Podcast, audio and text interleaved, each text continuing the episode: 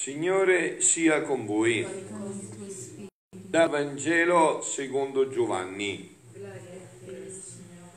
In quel tempo Giovanni stava con due dei suoi discepoli e fissando lo sguardo su Gesù che passava, disse, ecco l'agnello di Dio. E i suoi due discepoli, sentendolo parlare così, seguirono Gesù. Gesù allora si voltò e osservando che essi lo seguivano, disse loro, che cosa cercate? Gli risposero, Rabbì, che tradotto significa maestro, dove dimori? Disse loro, venite e vedrete. Andarono dunque e videro dove egli dimorava e quel giorno rimasero con lui, erano circa le quattro del pomeriggio. Uno dei due che aveva udito le parole di Giovanni e lo aveva seguito era Andrea, fratello di Simon Pietro. Egli incontrò per primo suo fratello Simone e gli disse abbiamo trovato il Messia, che si traduce Cristo, e lo condusse da Gesù. Fissato lo sguardo su di lui, Gesù disse, tu sei Simone, figlio di Giovanni, sarai chiamato Cefa, che significa Pietro. Parola del Signore. La parola del Vangelo cancelli tutti i nostri peccati. Siano lodati Gesù e Maria. Primo venerdì del mese, tempo natalizio, è un momento più che mai opportuno per risottolineare questo aspetto che apprendiamo dal versetto alleluiatico. Dio che molte volte, in diversi modi, nei tempi antichi aveva parlato ai profeti, ai padri per mezzo dei profeti, ultimamente in questi giorni ha parlato a noi per mezzo dei figli. Gesù è la parola definitiva di Dio. Dio non ha più nulla da dire, ha detto tutto, è tutto chiarito, è tutto detto, è tutto parlato.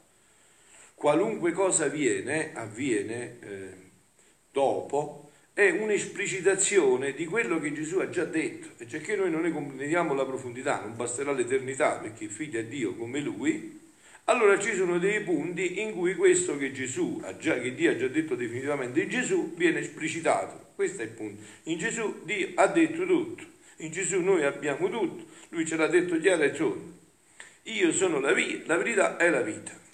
Nessuno viene a Padre se non per mezzo di me. Questo sono chiacchiere. Lui ha parlato chiaro, parlare chiaro si capisce. Io sono la via, sono la verità la vita e sono al Padre per mezzo di me tutto è stato fatto per mezzo di lui e, e senza di lui nulla è stato fatto di ciò che esiste. Tutto è stato fatto in Gesù. Quindi Dio e Gesù ha detto tutto e l'ha detto chiaramente. Oh, in questo brano però, dove io mi voglio fermare, è su questa espressione. Che cosa cercate?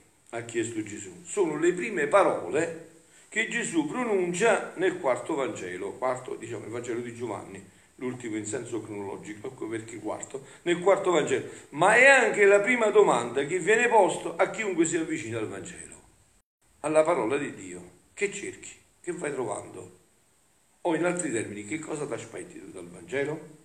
Che cosa ti aspetti da questa parola? E i due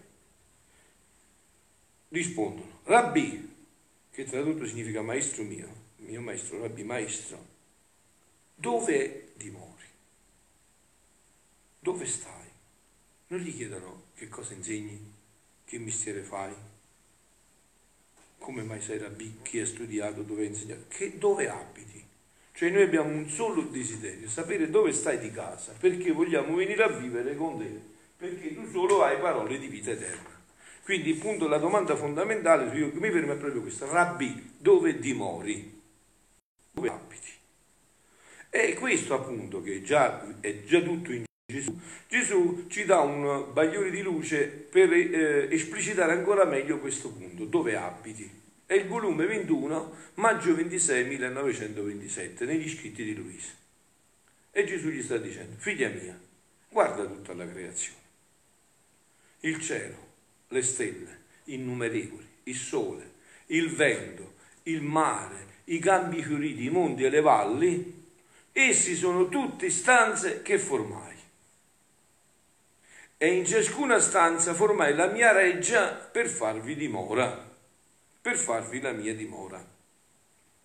E questo per dare agio all'uomo che dovunque volesse venire per trovare il suo Dio, gli davo agio di trovarlo subito e dovunque.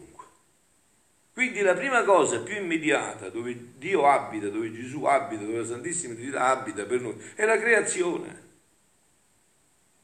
È la creazione che noi abbiamo perso la capacità di, di comprendere il linguaggio, ma è là, e il suo Dio si metteva in ciascuna stanza in atto di aspettarlo, di aspettare l'uomo.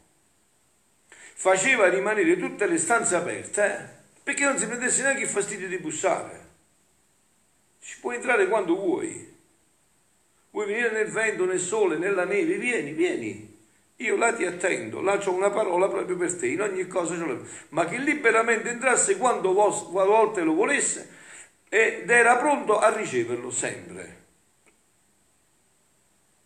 Il creatore del cielo e della terra non si metteva a un punto solo, ma dovunque perché l'uomo lo potesse sempre trovare. Quindi la prima risposta, la più immediata, la più chiara, la più evidente, dove abita Dio? Nella creazione che ha creato. In ogni cosa della creazione c'è un'occasione perché Dio ti vuole parlare, in ogni evento, in ogni situazione metteva queste stanze tanto vicine per formare tante vie accorciate, perché tra creatore e creatura non ci deve essere distanza, ma vicinanza e comunanza. O perché oggi sentiamo, anche noi diciamo, sentiamo dire ma Dio è lontano, Dio è distante. No, ma Dio è vicinissimo, è intimo a noi più di noi stessi, ma noi non comprendiamo più il suo linguaggio e quindi non lo capiamo più che cosa ci sta dicendo. Anche gli eventi della natura, della creazione, non ci parlano, non ci parlano, no. Non, perché non, sentiamo, non siamo sintonizzati sul suo linguaggio, sul segno dei tempi. Che ci sta dicendo? Perché questi eventi? Dio che cosa ci vuole dire? No, non niente così per caso, è sempre stato No, no, è tutto guidato, diretto. Siamo noi che non siamo più in grado di decifrare questo linguaggio, non abbiamo più la capacità di questo e cerchiamo scuse. Sicché tutte queste stanze erano e sono rapporti, vincoli e vie tra Dio e l'uomo. Ecco. Ma chi doveva mantenere in vigore questi rapporti? Rinsaldare questi vincoli, ordinare le vie, mantenere aperte le porte? Chi doveva tenere questo? Perché noi abbiamo perso questo? la nostra volontà regnante nell'anima prenderà questo impegno sì importante di mantenere l'ordine come uscimo di creazione. La volontà di Dio regnante in noi, una comunione eucaristica. Questo sarebbe stato il vertice delle comunioni, ma c'erano tante possibilità di comunioni che Dio già aveva creato per arrivare al vertice di questo dono. La nostra volontà regnante, come esso, l'uomo, si sottrasse dal fiat divino, come l'uomo si è sottratto dal fiat divino, i rapporti non ebbero più vigore. Si dice, abbiamo preso lucciole per lanterne, non capiamo più e si vede, si vede anche tra di noi, non ci capiamo più, perché abbiamo perso questo. Non c'è più una sola volontà che ci anima, non abbiamo più un solo scopo, un solo progetto, un solo disegno come l'uomo si sottrasse dal fiat divino, i rapporti non ebbero più vigore. Ma state, state attenti, Dio è sempre fedele al suo progetto originale, non lo muoverà mai. Cioè Dio riporterà l'uomo in suo, il suo progetto originale. Non c'è niente da fare. I rapporti non ebbero più vigore e i vincoli restarono sciolti, le vie barricate e le porte chiuse. Perdette la sua eredità e sto spogliato di tutti i beni, ogni passo era un laccio ai suoi piedi per farlo cadere. Cioè tutto ciò che, di cui lui prima era re, tutto ciò che gli ubbidiva, tutto ciò lui, a cui a lui all'uomo era sottomesso, è diventato invece tutto intralcio, inciampo per l'uomo. E per un solo motivo, per un unico motivo, perché l'uomo col peccato si è distaccato, ha tolto la parte principale, dominante della volontà di Dio nella sua vita e l'ha messa con la sua volontà. E da questo sono venuti tutti i mali.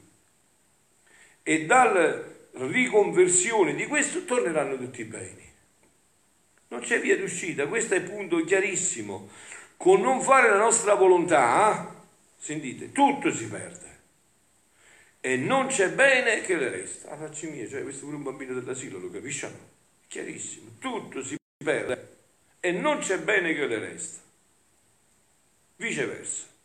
E col farla tutto acquista e non c'è bene che le viene restituito. Pure qua le parole sono chiare, restituito. Se io dico a te restituiscimi quello che ti ho dato, vuol dire che te l'avevo dato, l'hai perso non lo trovi, io lo voglio restituito, non è una cosa nuova, è quello che già avevi e l'hai perso. Restituito. Non c'è bene che non gli viene restituito. Quindi l'uomo era nato nell'opulenza di tutti i beni, per la crescita di bene in bene, ma col fare la sua volontà tutto si perde e non c'è bene che le resta col farla con, e col farla la divina volontà, tutto si acquista e non c'è bene che non gli viene restituito. Quindi dove abita più profondamente Dio? Se la creazione è la sua stanza e l'ha data all'uomo per farla abitare dentro, Dio abita più profondamente di tutto. Dove lo trovi? Dentro dell'uomo. Dentro dell'uomo. Dentro dell'uomo. Là è la sua abitazione principale questa divina volontà la abita per eccellenza.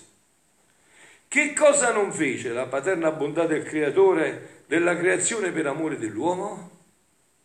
Non solo formò tante stanze, ma una diversa dall'altra, per farsi trovare in tanti diversi modi da colui che amava. Nel sole si faceva trovare investito di luce, tutto maestà, bruciante di amore aspettando per dargli la sua luce per farsi comprenderli, dargli il suo amore per fare che l'uomo, entrando in questa stanza per trovare il suo Dio, diventa essa luce ed amore. Nel mare si faceva trovare il Dio forte per dargli la fortezza, nel vento si faceva l'imperante e dominante per dargli l'impero e il dominio.